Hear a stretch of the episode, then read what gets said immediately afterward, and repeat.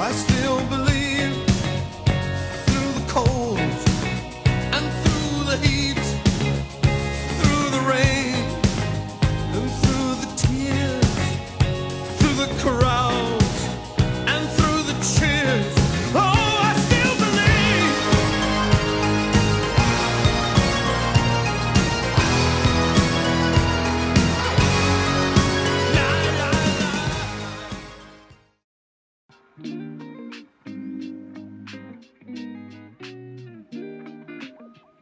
Ladies and gentlemen, welcome back to the Dogs of War podcast, number one Browns podcast on this continent. You got Kevin, and Raleigh. and from across the pond on another continent, we welcome on a very special guest, Mr. Jack Duffin. Jack is a writer on the Brown salary cap and free agency for the OBR. He is a co-host of the Paul Brown UK Browns podcast, and he's going to coming on to help us break down the great mystery that is the salary cap and numbers. Jack, sir, how you doing? And thanks for joining us.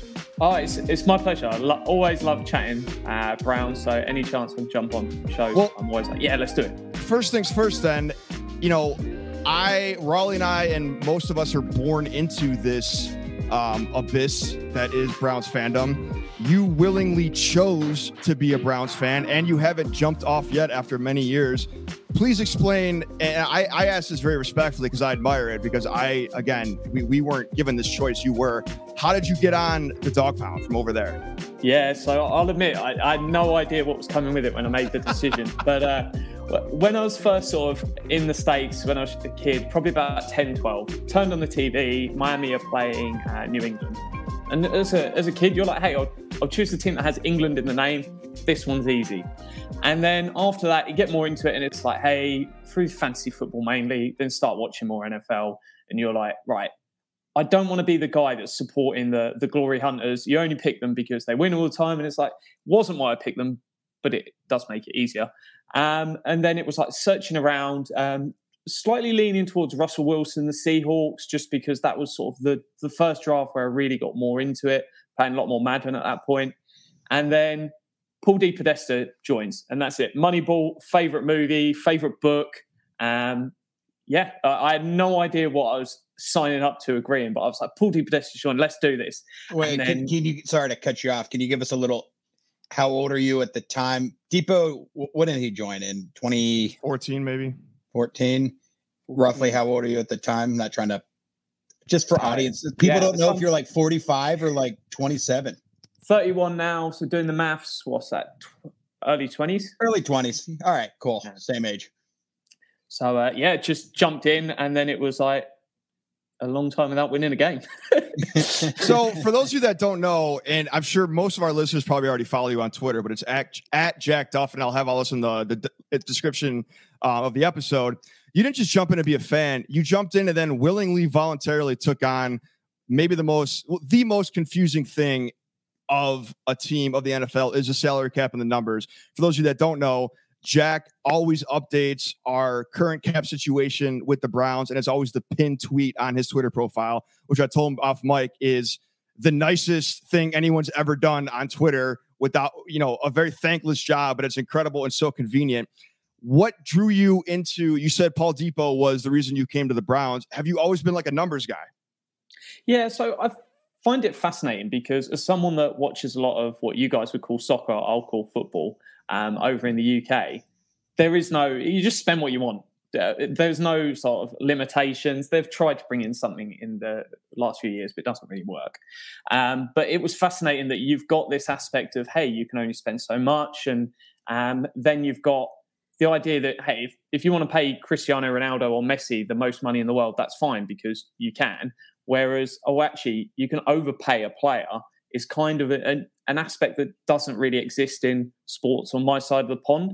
So, found it fascinating and kind of just reading and learning more about it because it, it impacts so much other stuff like roster construction, so heavily impacted, even the draft and what teams do.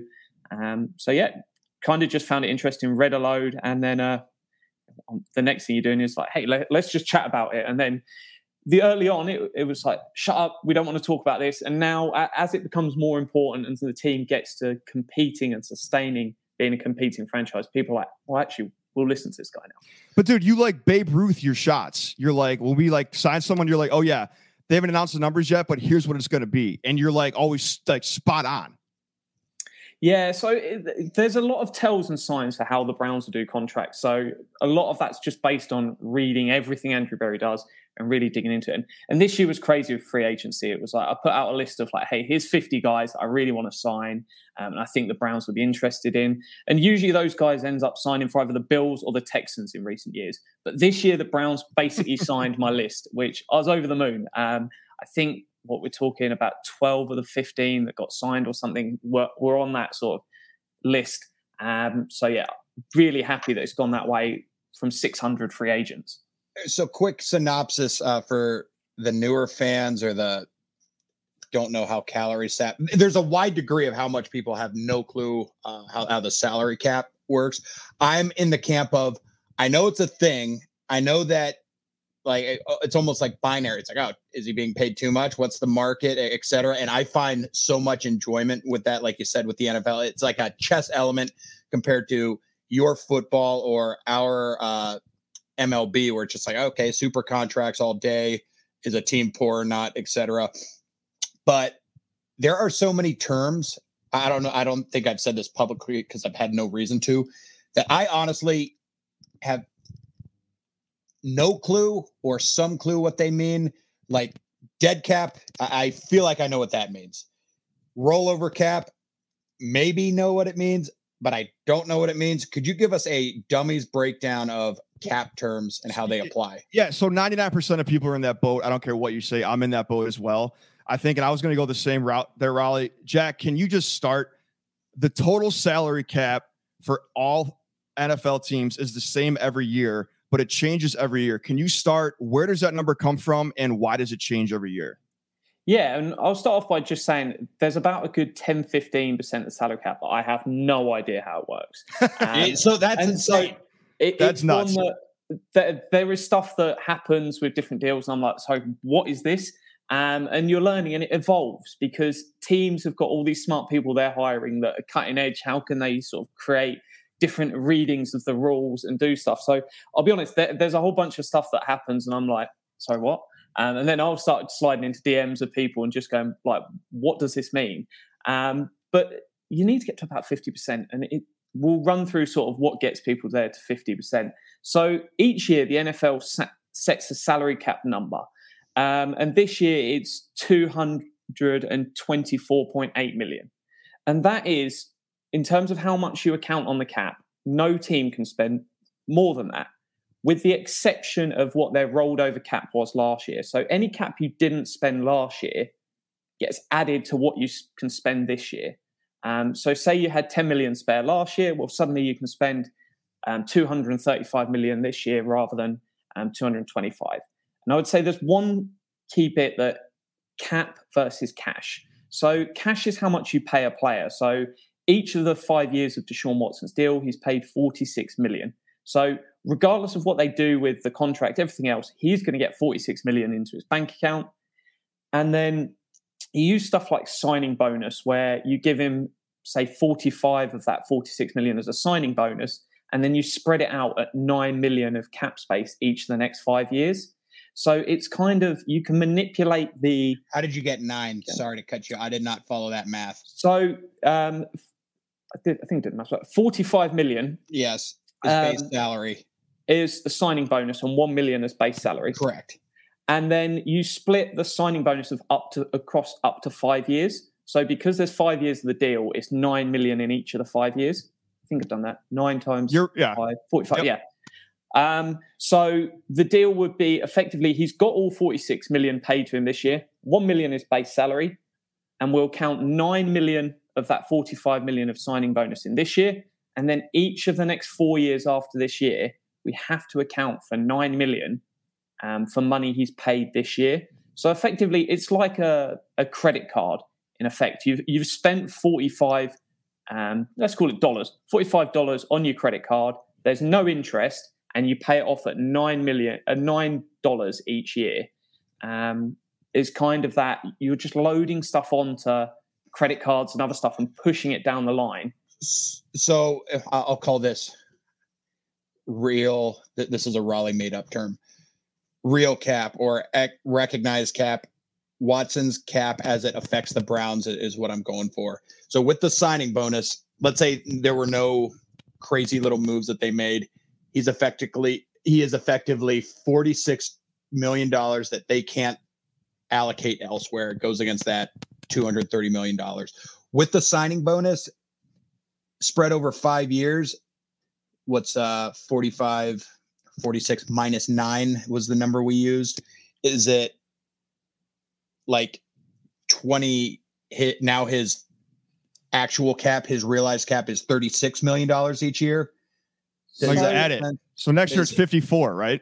Yeah. so, So it hurt us th- they've they've given him 46 million in cash and the way that will drop on the salary cap is this year you've got the 1 million of base salary and you've got the 9 million of signing bonus. So this year we're just talking for how much money they've given him this year and then we'll add future years onto this. So 10 million is going to count on the salary cap this year. In the 2024 that'll be 9 million. In 2025 that'll be 9 million. In 2026 it'll be 9 million. 2027 it's 9 million. Plus the 46 each one of those seasons from the original contract. So he's exactly. So every year they 55 it. Okay. It then just keeps adding up because you could have so effectively this year they've got the 9 million from last year that they pushed back into the future. They've got the 9 million from this year as signing bonus plus the 1 million um, in base salary. Then we get into next year we've got 46 million of base salary. We've got 9 million that they've kicked off from last year.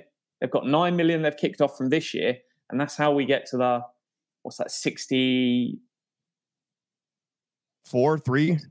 yeah, 64 million Okay. roughly this year. So I would say the key thing to probably follow is the cash number. Um, and I wrote on that at the start of this off season and said, hey, I think they're going to spend on their roster this year 260 million worth of cash because they'll backload deals and they'll restructure them out.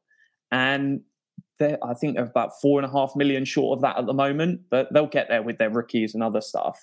And the reason I Re- follow restructuring is what you just we're talking about right now. When we say restructuring contract, it's taking cash now and then taking that number and evenly spreading it out the rest of the contract length. And that number is what goes against the future cap along with whatever their contract already was. exactly that. Okay. Um, God, and that was so good kevin we are so lucky, and I, you don't really say this to have the Haslams as owners. That was my next. That was my next question. I was gonna ask you to explain. We give them, we give them all shit all the time, but talk about the luxury it is to have an owner, one of the richest owners in the league, because not every owner can do this shit. So th- this is nuts when I dug into it because I, I generally spend a lot of time focusing on what the Browns were doing, um, and I sat down the other day and looked at well, where do we stack up against the other teams in the league? And so just looking at the money they've spent in the last two seasons, plus what they're expected to at this point spend, if we go right to the bottom of the league over the three years, we've got the Bears who are just under 500 million. And then we go right the way up to second place. We've got the Dolphins are expected over three years in cash terms to spend 704 million. We're 100 million more than that at just over 800 million. And that is absolutely insane that we're spending 100 million more um, than the team in second over that three year window. And it's one that, with how most teams operate, that's not sustainable. They'll have one year of high spending, bring it down, and balance it out.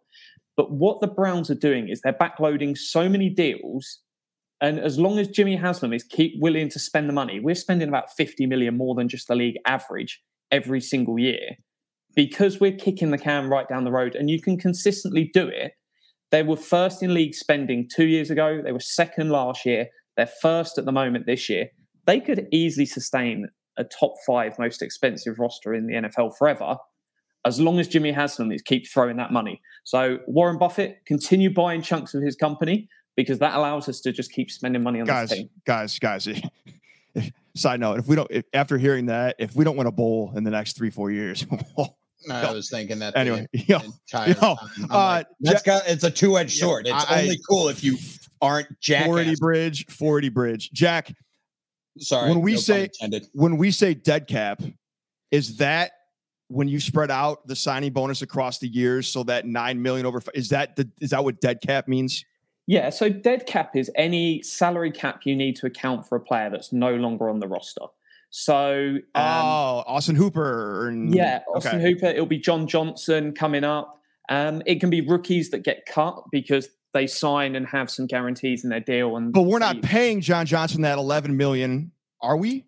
No, so he's already been paid that money. So he's already been paid that cash. But the way they backload these deals to keep spending the crazy amounts of money they're doing is they kick the can on them and move them down the road. So he's not, we're not giving him any money in terms of cash terms this year. Right. But there's okay. just some accounting where we've spread everything over five years. He's not been here five years, but we just have to account for it. So the cash is sort of the real thing of giving out the money, whereas the salary cap's almost it's running two, three years behind sometimes because you've kicked these deals Got it. right out. The only real exception I would say was Baker Mayfield's um, deal, just because we ate ten and a half million of cash just to send him away to the Panthers because they didn't want to offer that money and because we ate a chunk of his fifth year option. So outside of that, we've never really paid anyone to leave the team. Um, so you talk about, and that's helpful. Thank you. Um, you know, we can spend a lot of money in perpetuity moving forward, but like we've seen elsewhere, let's use Kansas City, Tyreek Hill. We can talk about a million different examples. The the bills come due, right? And it's going to happen for us in the next two, three years. If you're just speculating here, we're not we're not saying anything's heard. There's no rumors or anything, but who potentially could you see being our Tyreek Hill in a year or two, right? The guy, the one of our best players, fan favorite, but just because the money, it just mathematically cannot work out. Where on this team will we have to maybe make cuts financially, you know, in the near future? Yeah, so it's looking at players and going, are they providing value over the contract they're earning? So it- we'll take Myles Garrett for an example, just to go there. He's paid 25 million a year. He basically has to be competing for a defensive MVP every year to go, hey, he's worthy of 25 million. Um, in the same way, if he was on 50 million a year, that would be a bad contract and you're trying to get out of it. Not because he's a bad player, but if he's paid 50 million, that's an awful lot of money and it's hard for him to provide surplus value on top. Mhm. So I think Teller's probably the easiest name to start with. They were shopping him this offseason. They have talked to teams about potentially trading him. Really? I yeah, that was just bullshit on Twitter. no, that that's that's real because Friend of the pod. twice in back-to-back seasons he's been just average at best in the second half of the season. Um, first half of each of those two seasons, he has been playing nearly as good as Joel Bitonio, which is a hell of a, a level to get to. But the second half of two seasons, he struggled. Um, whether it's health, whether it's other issues, who knows? Um, it certainly was health this year. There was no reported injuries the year before, but that play dropped off dramatically. And they're probably going to look at it next year and go, hey, we, we don't want to pay him that much because it is a low value position. Um, right guard, he's what the third highest, most expensive guard in NFL history. Do you want to pay him 14 million next year, 14.8 million the year after? No, not really, because if it comes into a conversation of, well, do you want to keep the likes of Nick Chubb, etc., around, or do you want to keep paying Wyatt Teller? It's easier to find a replacement at right guard than to find a, a key piece of the roster. Um, I, so I think Teller's the most likely. I would say Grant Delpit is probably a player that's unlikely to get an, a second deal in Cleveland, just because they've signed Thornhill now.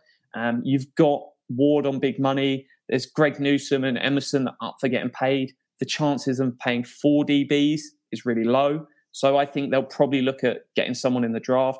Uh, Jammie Robinson um, was in Cleveland today um, and could be someone they draft in the um, third round. And that could be one where you sit for a year as that third safety, maybe play some snaps, and then they view him as someone that, hey, you're going to step up 2024 and you're going to start alongside Thornhill.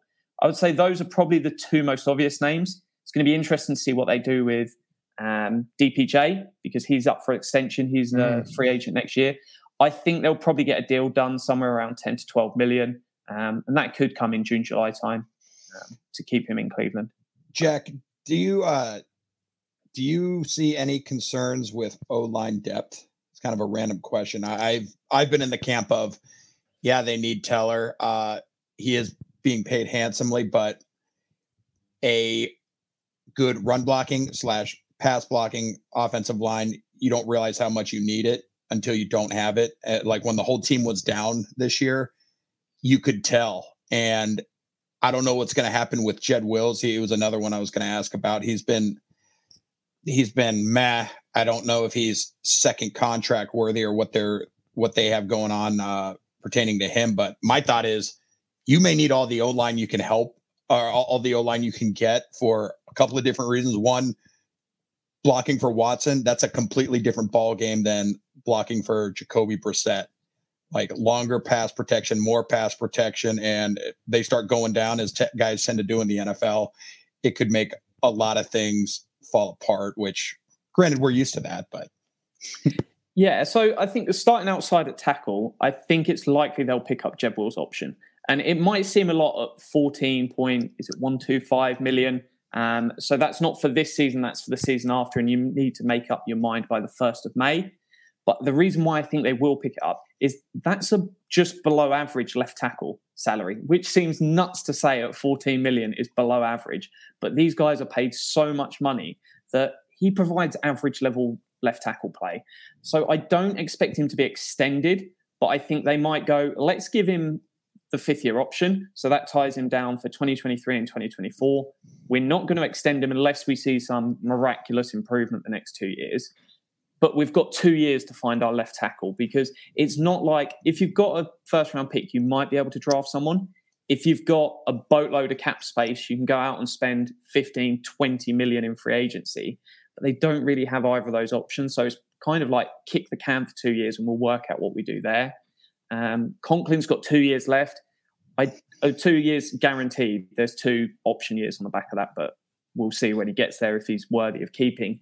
I expect them to draft a left tackle um, this year. So, and that could be as high as 74. I've, I've said all along that's my sort of wild card spot. If they they think someone is on the board at 74, that they're like this guy could be a left tackle for the next eight to ten years, you just take them um, because they'll go there. Um, so I, I, would keep an eye on tackle there. In terms of the interior, I would love to see Michael Dunn return. Um, not as some long term answer, but just that piece of insurance um, in there. Um, I think next year they'll probably go out and spend sort of four five mil, get a free agent because I don't think they'll go from Teller to some rookie. I think you bring in a free agent, you draft a guy, whether it's this year or next year, and you just keep turning it over and it's take as many shots as you can at the draft and then wait until you're bringing through that next generation of O line because they've got what four big deals at the moment, and if if you pick up um, Wills' fifth year option, that that is it's already the last few years one of the most expensive O lines in the NFL. If you suddenly add Pocic on a, a, big veteran deal, and then you've got Wills on a massive deal. If you're doing that, well, you've got to take the money out of the wide receiver room, or you've got to take the money out of the running back room. You've you've kind of, I think the max really realistically is about three big veteran deals on the O line. So what's, you've you've got to calm it down a little bit. What's Pocic? Uh, six million a year is what it six breaks million a year. So it's not too crazy, but it's it's still a lot of money for a center. Where ideally, I think they'll try in the next two years draft a center where they can eventually move to that. And hey, who knows? If Nick Harris would have been healthy, I think they would have been happily gone to that last year. He was ahead of Pocic in camp. Um, and he has one start. I was over there Christmas Day for the Packers game. He played really well um, against Kenny Clark, who's a, a really nice um, defensive tackle in this league. So um, it was just one of them unlucky times he got injured and you lose your shot. What do you think about Amari Cooper's contract and what we do with him the next couple of years? So Amari Cooper is on 20 million this year, 20 million next year. I don't expect an extension in Cleveland just because by the end of that, is he 30 going on 31? I think he's 30. Isn't he 31 right now? 30, 31 this year? I want to say he's 29. I say, say, your point remains. Um, but if they would have gone out and they would, it's why I said any of these guys like Hopkins, Cooks, all of these players made no real sense. Even Jerry Jeudy, if you got them, you need to move off of Amari Cooper um, if you got a massive one, it would have been this year, but next year, I think the plan's probably going to be have Amari Cooper for two more years. Then you pay DPJ this year, and then that's that's some of the money gone there. And then hopefully you're paying Elijah Moore because um, he's up, he's extension eligible next year um, because that's after your third year where you can do an extension. But he's still got another rookie year on the back of that. But if those two guys play really well, that's a really nice transition. And Andrew Berry talks about sequencing deals. It's like his, his buzzword. Um, you go from the 20 million you're paying Amari Cooper, you give 10 to DPJ, you give 10 to Elijah Moore, maybe a little bit more to Elijah, depends how Mm. he plays. But then you're, you're drafting another guy, and it might be one, hey, you take Marvin Mims, uh, pick 74 this year. That's then that building the cycle. So in two years' time, you can move off of um, Amari Cooper's money, give that to two wide receivers. And it's worked really successfully for the Chiefs. They've gone from, hey, do we put all the money into Travis into um, Tyreek Hill? You've also got Travis Kelce, but then you've got nothing around them. Or do you want to build an offense that has three or four passing weapons? Pick up three Juju's. Yeah, and I think there's benefit, especially when you get to the playoffs, to have multiple weapons because a Mhm. one guy like Patrick Mahomes, uh, not Patrick Mahomes, um, Aaron Rodgers to Adams was phenomenal during the season. Then Mhm. when you get to the playoffs, when you're up against an elite corner, well, they can take one guy out the game, and then what have you got? Whereas if you've got three or even four with a tight end, nice weapons as that sort of wide receiver two tier, you can cause real problems against the best defenses in the league. Uh, this is a crazy question, maybe a crazy question. I love them. Do you think that Berry, Depot, anyone in the league, you won't have an exact answer for this, but do you think they attempt to quantify the intangibles, culture, character? Like for a, a I I am in the camp that the Browns need a some they lack leadership. And when you're trying to make cuts or make roster moves, I think of guys like Cooper, Teller, which I'm not saying that the Browns are wrong to move forward from them for whatever reason, if the reason moves up. But if there's a situation where you're void of leadership, which um, we'll see with Watson, I hope he is the man. But do, do they take that into account where you're taking a step back from like the simple dollars and cents or, well, the complicated dollars and cents and say, well, we probably shouldn't pay this guy this much, but he is the glue of the locker room. And how do you quantify it or they, they even attempt? It's a tough thing to work out. Um, obviously, the, the easier way is just to see how players react, and I think that's a big part of bringing Anthony Walker back. Um, and he, he, when he was no longer there, it wasn't just his play; that entire linebacker room just looked messy. And I, I think you can get leaders without paying the big bucks. Um, so I think even in our Woods, if they sign him, brings a veteran leadership to that room, and he's going to be dirt cheap. So I think it's one where you can bring in leaders who can come in and do great stuff, but you don't pay for it as such. You might go, hey, we'll overpay one million here or something. You're not going to pay big money. Um, it's why I was never that comfortable with the Jarvis Landry money because it's 15 million a year. If he was a five million a year wide receiver, then you can go, hey, we'll pay one, two million extra. But it felt like we were paying seven, eight million extra for leadership, which then while we were winning, everyone was happy to praise his leadership. When it was a mess under Freddie Kitchens, no one was blaming Jarvis Landry and going, the leadership on this team has gone to the wall. You're to blame. Because if you're going to give that player the credit, you, they're also responsible for when it's not going well. And I think the key things can come down to winning cures all. If the teams are winning, the culture, everything's usually really, really positive. If it's a bit of a mess, and hey, Cleveland fans, they know what a mess looks like. That there has been certainly enough of it, um, Freddie. Um, but th- that kind of le- leads to where the problems arise. So um, yeah, because if if players are winning, they know they're going to have more shots at Pro Bowls, at All Pros. They're going to have bigger contract offers, and that might not be here. And players won't mind. I, w- I want to build this idea that you come to Cleveland as that go get a cheap one year prove it deal, and then go get massive money in the market. Browns get extra comp picks, everyone wins. Um, and I think that's sort of a that's where they aspire to be. But literally the next three years is going to come down to is Deshaun Watson good or not? Yep. Um, they can build the best roster around him. It's that simple. It's that simple, right? Hey, uh, before before we let you go, because I know it's getting late uh, across the pond. Um, or wait, what time is it? You guys five hours ahead right now? Oh yeah, Yeah, yeah. All right. Um, can you explain again? We are just pretending that no one's ever heard of a salary cap, including Raleigh and I till today. Can you explain why some people get that fifth year option, um, and why it's after the third year that people can get extended? Yeah, so the way contracts work with the NFL, if any rookie player is drafted, they get a four-year deal. So rather, than, regardless of if they're a first pick or all the way down to the seventh round, if they're a UDFA, they get three year deal. Um, and then they sign. I mean, it's undrafted free agent, so they don't get drafted, but then sign right after. Like we'll see a million of those happen here soon. So once a player has done their third year, it's the first time they can agree to an extension. And Andrew Berry spoke about it before. It's identify talent early and pay it because whenever you wait, contract value goes up. Um, Myles Garrett signed his deal, and then the Bosa brother was, I want to say, one or two months afterwards, and got two million a year more.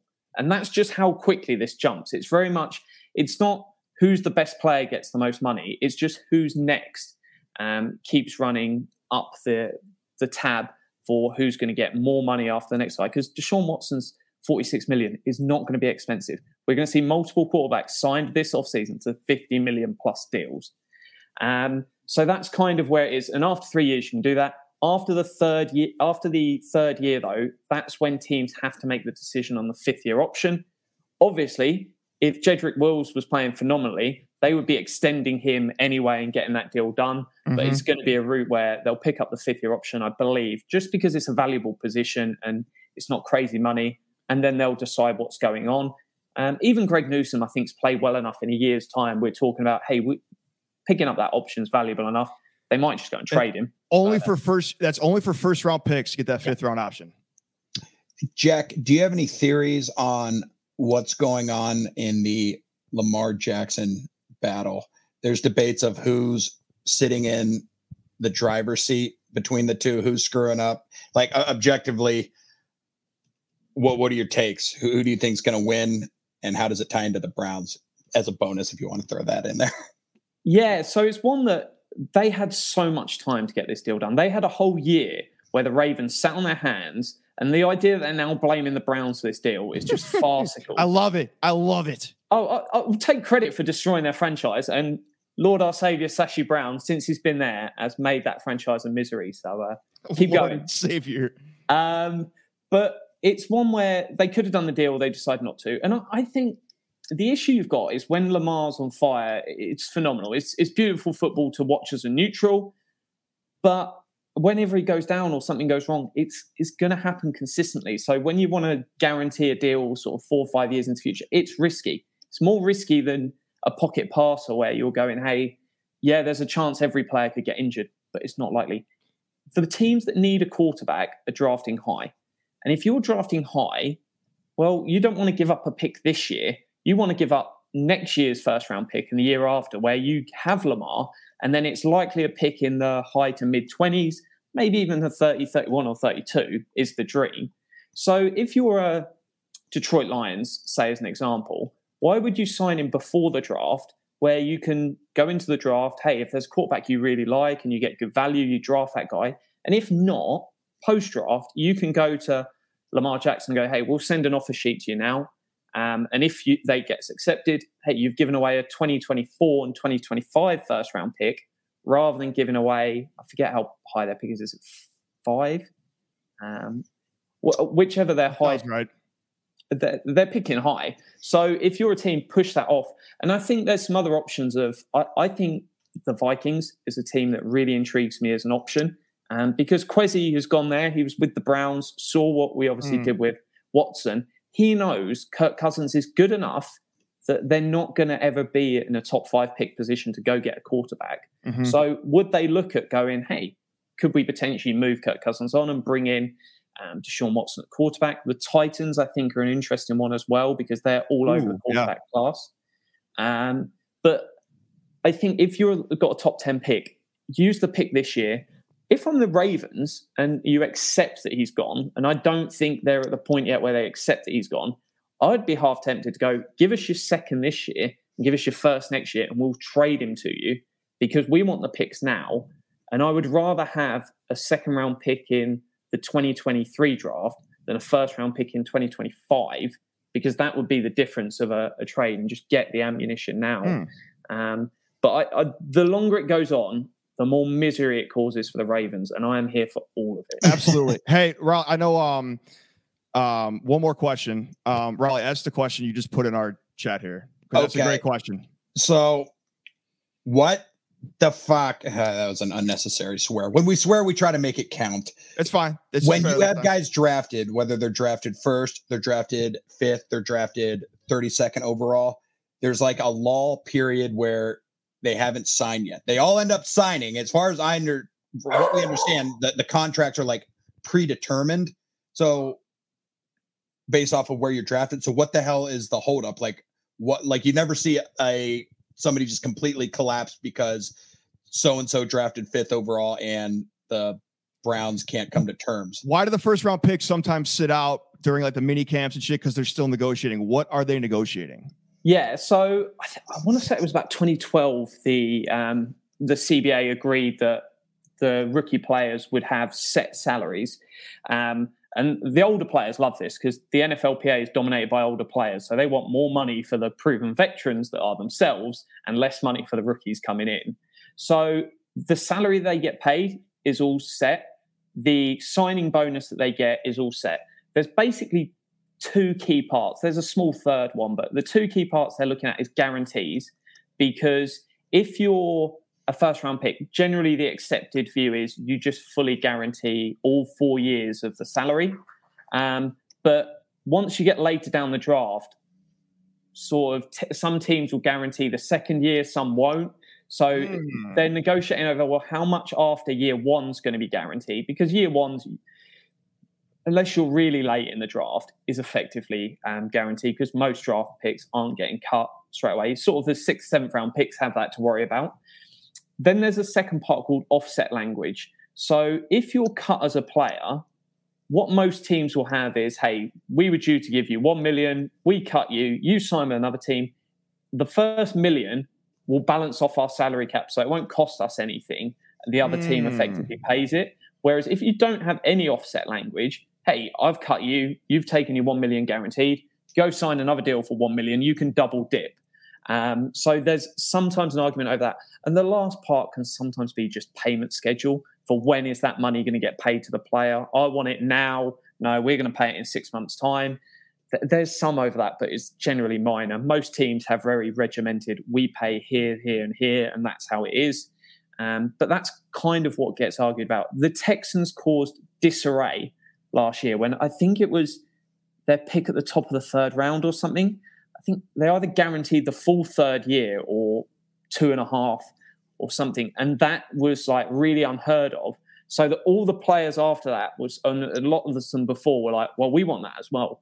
And that just shifts. And in a similar way to what the Browns did with Sean Watson, the Browns have paid and committed more money in guaranteed dollars. And then other players and teams like, well, they want that now.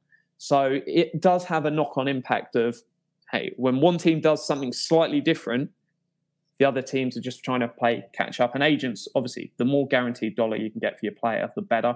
Doesn't matter too much as a highly draft player. But we've seen plenty go out and bust. If uh, Jeffrey Okudah had no guaranteed money, they might have just cut him rather than uh, getting a trade.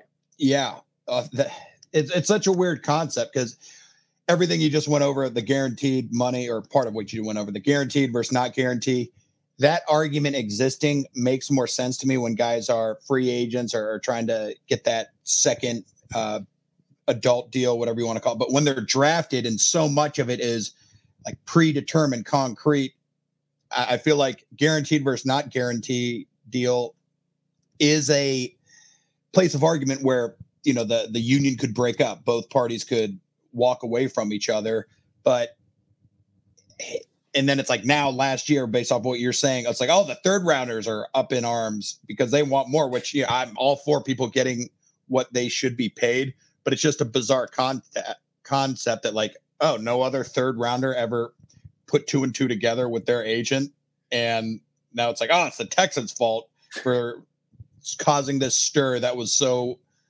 like there was nothing to stop that stir from happening you know Yeah, it's, it's bizarre how it all just spins on one deal and then everyone else is running around trying to play catch up. And the reporting around it all is just hilarious because you see all of these like beat writers, people in the national media like, wow, someone signed their rookie deal. And it's like, well, yeah. Um, it, I always say if you get to training camp and deals are still unsigned on like day one of training camp, I'm like, now this is pretty weird. So some will, will not get signed until the player turns up like the day before training camp to pick up their kit and everything, and they just sign it then.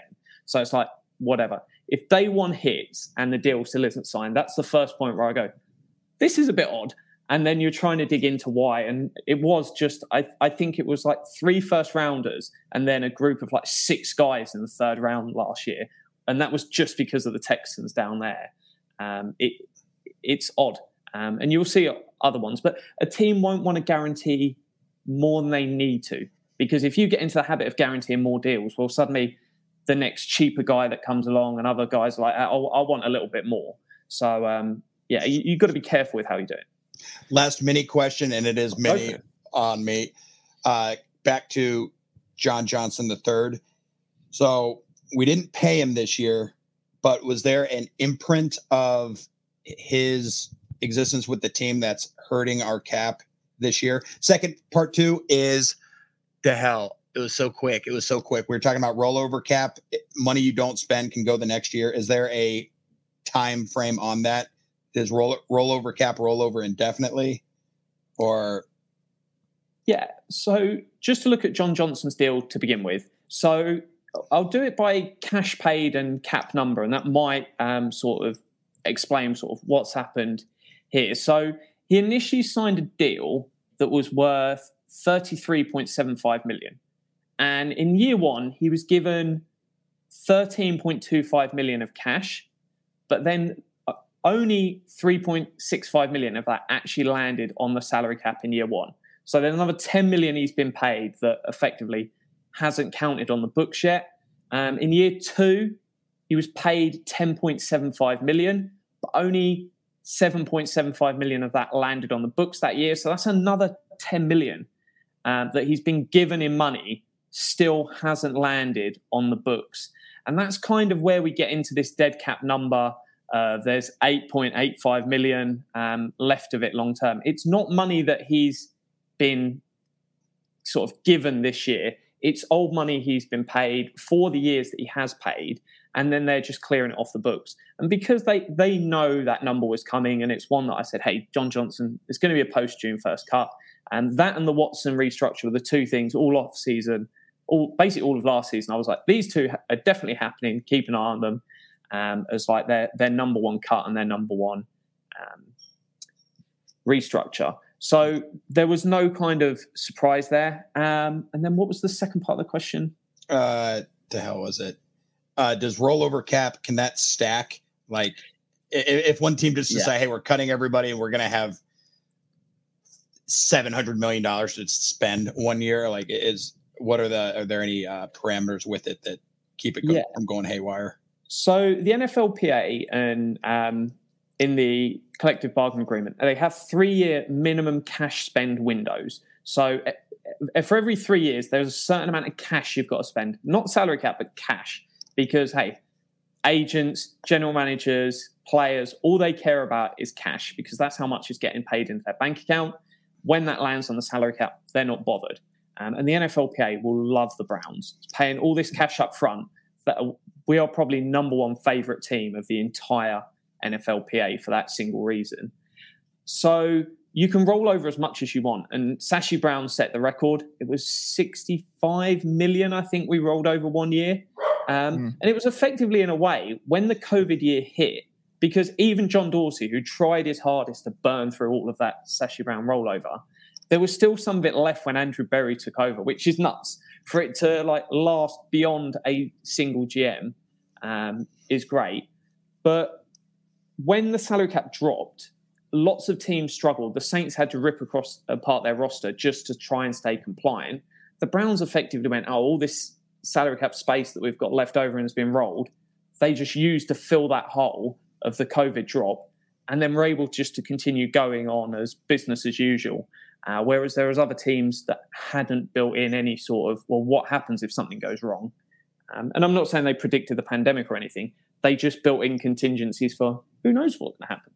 Jack Duffin, sir, thank you very much. Truly appreciate you coming on to break this down. Um, I learned a lot. I know our listeners are going to learn a lot here. I will have all of his contact info in the episode description. Again, his pinned tweet is always updated. It's got our current cap situation and news, and it's a fantastic follow. A lot of you already do follow him. Um, Jack, thanks again. We will probably uh, beg you to come on again in the near future to talk more about this. We figure out some other contract stuff, but sir, thank you. Uh, my pleasure. It's been great chatting to you, chaps. That was great. We'll shout out your dog on Instagram. Absolutely. But uh, for Jack, for Raleigh, for myself, thanks for listening to Dogs Sport Podcast and good night, Cleveland.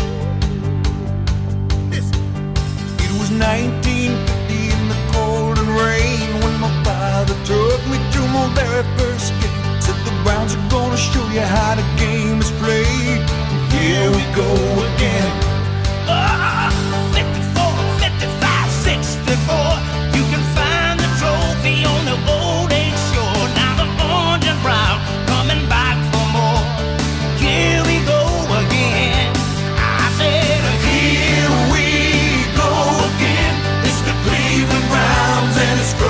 tear. So get on your feet and let the games begin. Let's see here we go again.